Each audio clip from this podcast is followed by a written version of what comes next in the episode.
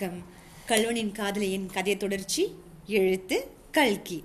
இன்று பாகம் முப்பத்தைந்து சகோதரி சாரதாமணி. சர்வோத்தம் சாஸ்திரிக்கு அன்றவெல்லாம் தூக்கம் வரவில்லை. கதைகளில் வரும் காதலர்களைப் போல் எப்போது இரவு தொலையும் பொழுது விடியும் என்று அவசியப்பட்டு கொண்டிருந்தார். காலையில் முதல் காரியமாக தமது மனைவி அழைத்து நேற்றிரவு ஒரு நாடகத்துக்கு போயிருந்தேன். ரொம்ப நன்றாக இருந்தது. அப்படிப்பட்ட நாடகம் நான் பார்த்ததே இல்லை.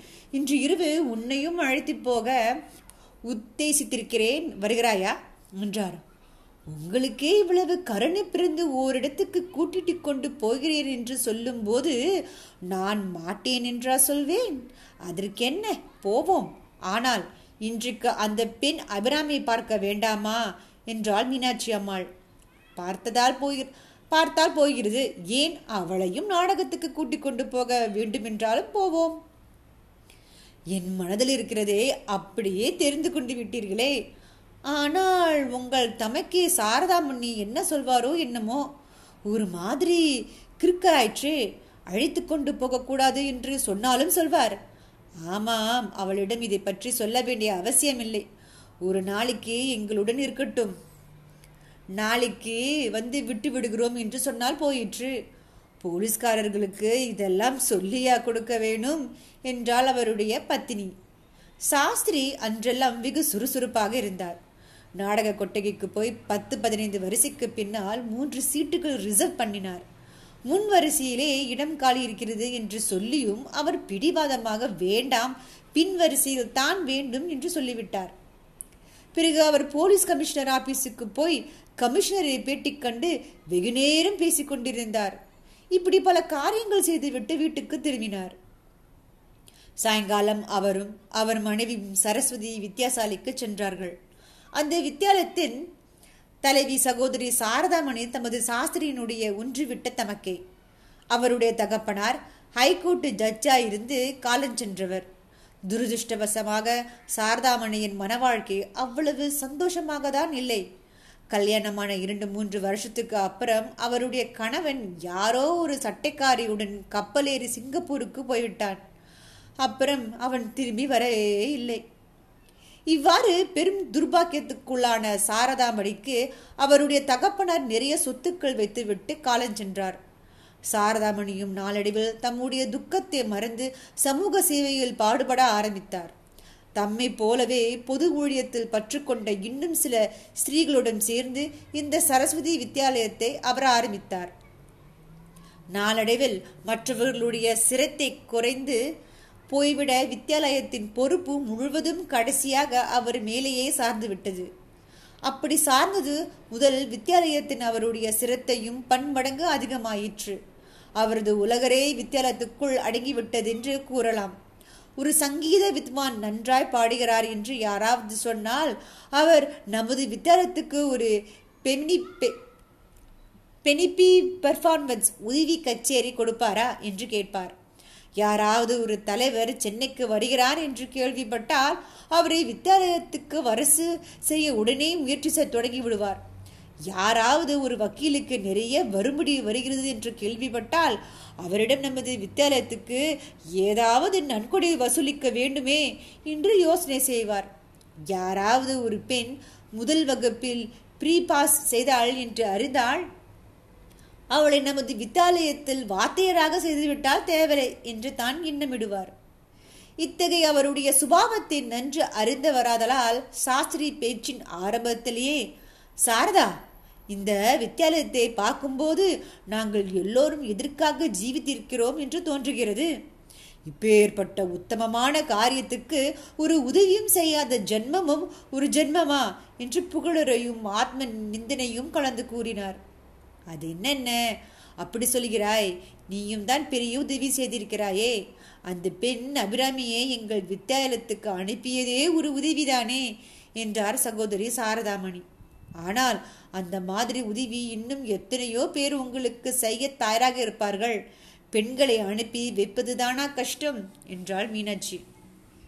அப்படி இல்லை அம்மா. அபிராமியை போன்ற புத்திசாலி பெண்ணை அனுப்பி வைத்ததே ஒரு உதவிதான். நிஜமாகவா? அவள் சமர்த்தியாகத்தான் இருக்கிறாளா? அபிராமி ரொம்ப சமத்து.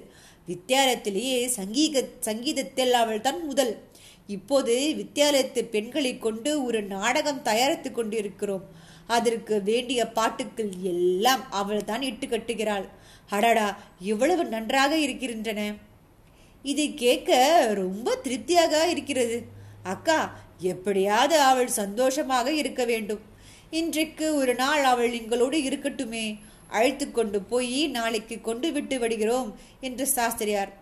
சாரதாமணி அதற்கென்ன? பேஷா செய்யுங்கள் என்று சொல்லிவிட்டு அபிராமி அழைத்து வர ஒரு பெண்ணை அனுப்பி வைத்தார். பிறகு அந்த பெண் விஷயத்தில் ஒரே ஒரு சிரமம் இருக்கிறது. திடீர் திடீர் என்று நினைத்து கொண்டு அழத் தொடங்கி விடுகிறாள். அப்போதெல்லாம் அவளை சமாதானம் செய்வது பெரும் கஷ்டமாக இருக்கிறது. அவளுடைய அண்ணன் சங்கதி என்ன ஆயிற்று? என்று கேட்டார். இன்னும் அகப்படவில்லை என்றார் சாஸ்திரி.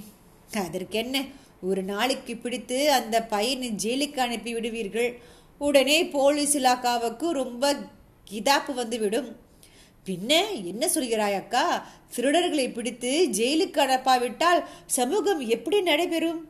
ஆமாம் திருடர்களை எல்லாம் பிடித்து ஜெயிலுக்கு அனுப்புவதென்றால் முதலில் இந்த ஊரிலே இருக்கிற ஹைகோர்ட் ஜட்ஜுகள் வக்கீல்கள் உத்தியோகஸ்தர்கள் சட்டசபை மெம்பர்கள் எல்லாரையும் ஜெயிலுக்கு அனுப்பி வைக்க வேண்டும். நீயும் நானும் கூட போக வேண்டியதுதான். மகாத்மா காந்தி என்ன சொல்கிறார்? நம்முடைய கையால் உழைத்து பாடுபட்டு சம்பாதிப்பதை தவிர பாக்கி விதத்தில் பெரும் சொத்தெல்லாம் திட்டுத்தான் என்கிறார். அந்தபடி பார்த்தால் இன்றைய தினம் பங்களாக்களில் வாழ்ந்து மோட்டார் சவாரி செய்து கொண்டிருப்பவர்களை எல்லாம் முதலிலே ஜெயிலுக்கு போயாக வேண்டும் இல்லையா? சாரதா அவ்வளவு பெரிய தத்துவம் நமக்கு கட்டி வராது. அது வருகிற போது வரட்டும். ஆனால் இன்னொரு விதத்தில் நீ சொல்கிறதை நான் ஒப்புக்கொள்கிறேன். சாதாரணமாய் ஜெயிலுக்கு போகிற திருடர்களை விட வெளியில் இருக்கும் திருடர்கள் தான் அதிகம். இதை கேள் எங்கள் ஜில்லாவில் ராவ் சாஹிப் சட்டநாத உடையார் என்று ஒரு பெரிய மனுஷர் இருக்கிறார். அவர் சுங்க திருடர் என்பது எல்லாருக்கும் தெரியும். காரைக்காலில் இருந்தும் புதுச்சேரியில் இருந்தும் வரி கொடாமல் சாமான் கொண்டு வருவதுதான் அவருக்கு வேலை. இதிலேயே கொழுத்த பணக்காரை விட்டார். ஆனாலும் அவரை இதுவரையில் ஒன்றும் செய்ய முடியவில்லை. முதலில் போலீஸையே கையில் போட்டுக்கொண்டு விடுகிறார். அது முடியாமற் போனால் கொஞ்சம் மனசாட்சி உள்ள போலீஸ்காரன் நடவடிக்கை எடுக்க முயன்றால் மாஜிஸ்ட்ரேட்டும் யோக்கியராரிலிருந்து விட்டால் யோகியக்கிர யோக்கியராயிருந்து விட்டால் உடையார் இன்னும் மேலே போய் காரியத்தை ஜெயித்து கொண்டு வந்து விடுகிறார். எங்களுக்கு தான் அசட்டு பட்டம் கிடைக்கிறது. இரண்டு மாதத்துக்கு முன்பு நடந்த ஒரு மோட்டார் கேஸில் அவர் கலந்ததற்கு நல்ல ருசு இருந்தது. ஆனாலும் பிரயோஜனமில்லை. இரண்டு நாளைக்கு முன்பு அவருக்கு ஆனரரி மேஜிஸ்ட்ரேட் வேலை கொடுத்திருப்பதாக பத்திரிகைகளிலே வெளியாகியிருந்தது. இதற்கு என்ன சொல்கிறாய்? என்னத்த சொல்றது? உங்கள் உடையாரை போன்ற எத்தனையோ உடையார்கள் நமது சமூகத்தில் இருக்கிறார்கள். இதற்கெல்லாம் விமோச்சனம் ஒன்றே ஒன்றுதான். மகாத்மா சொல்கிறபடி அவர் அவர்களுக்கும் கைகால் உழைத்து ஜீவனம் செய்ய வேண்டும். ஒருவருடைய உழைப்பை கொண்டு இன்னொருவர் வாழ்வு நடத்துவது என்பது கூடாது. இந்த நோக்கத்துடனே தான் வித்தியாலயத்தில் எல்லா பெண்களுக்கும் ஏதாவது ஒரு கைத்தொழில் கற்றுக் கொடுக்கிறோம். அவர்களுடைய கைவேலைகளை எல்லாம் நீங்கள் பார்க்கவில்லையே. வாருங்கள் காட்டுகிறேன். என்று சகோதரி சாரதாமணி சொல்லி சாஸ்திரியையும் அவருடைய மனைவியையும் வித்தியாலயத்தை சுற்றி காட்ட அழைத்து சென்றார். என்ன இந்த சாரதாமணி ரொம்ப நல்ல மனுஷா தெரிகிறாங்களே சரி நம்ம அடுத்த பக்கத்தில் அபிராமி பார்க்க போகிறோம் நினைக்கிறோம். எப்படி இருக்கிறாங்கன்னு நம்ம படித்து தெரிஞ்சுக்குவோம். உங்களை அடுத்த பக்கத்தில் சந்திக்கிறேன். நன்றி.